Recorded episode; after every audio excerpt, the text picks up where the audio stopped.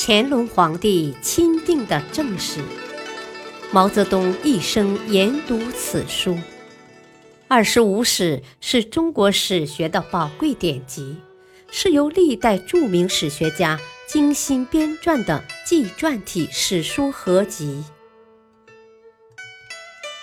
欢迎收听《25史》珍藏版，主编朱学勤，播讲汉乐。第1章：史记传记第2，帝颛顼。帝颛顼是5帝中的第2位天子，皇帝的孙子。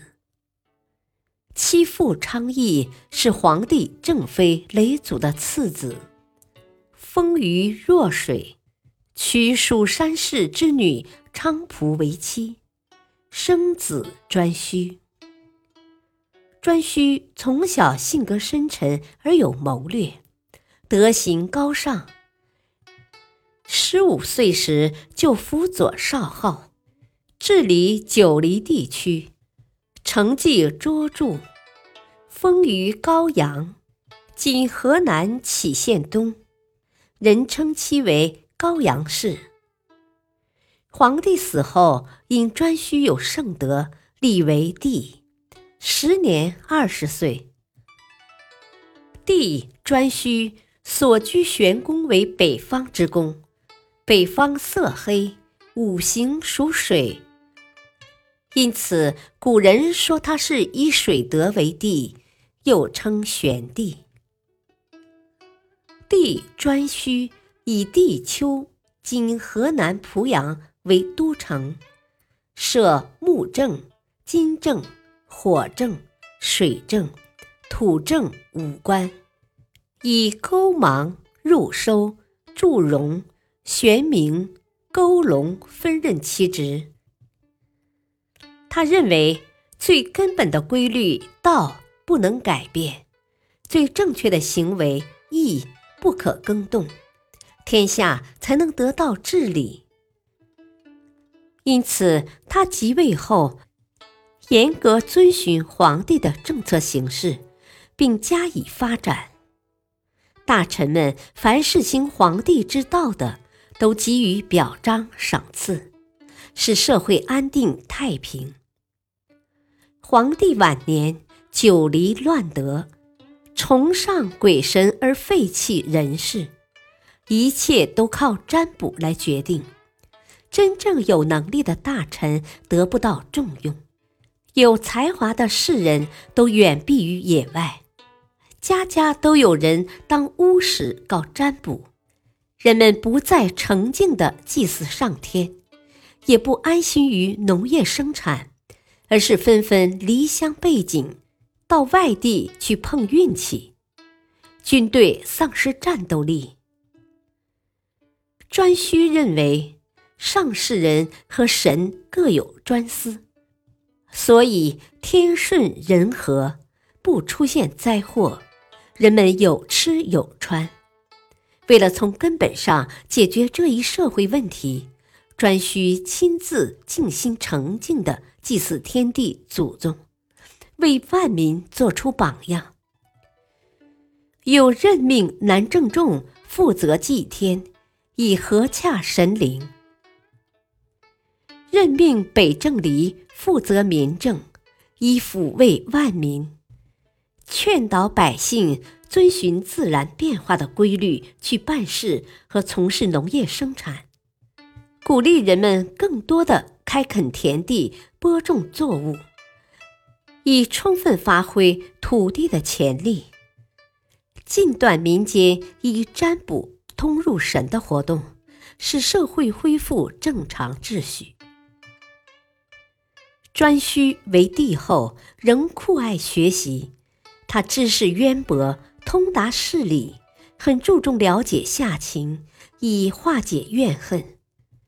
他依照前人的经验制定法则，治理45行之气，以教化万民。他根据万象的变化修订了历法，规定一年为13个月，以日月直艮为五星会于天历之时为一年之始。冰开始分离，蛰虫开始活动，鸡啼叫3声，就是春天到了。这时天为作时，地为作昌，人为作乐，鸟兽万物都予以应和。为此古人称颛顼为历宗。他还让飞龙氏根据8种风的声音制作音乐，叫做乘云乐，用来祭祀上帝。他亲自巡视各地，北边到达幽灵，今辽宁境；南边到达交趾，今两广境；西边到达流沙，我国西北的沙漠地区；东边到达盘木，日出之处。他的统治取得了成功，天地间所有的生物，各地的大小神灵君主，只要是日月照到的地方，没有不驯服和归附的。颛顼生子穷蝉，是舜的高祖。颛顼在位78年，活到98岁逝世，葬于濮阳。他的9个嫔妃安葬在陵园北边。平，颛顼也是一位半人半神的英雄。先秦典籍《国语》中说，他将星与日辰的位置安排于北纬，看来他既是人间的帝王，又是天上的主宰，所以才能有这么大的能耐。作为守城之主，他倾全力安定社会，禁止迷信泛滥，又诚心祭祀天地，反映了当时人事与神事混杂，统治者左右为难的境况。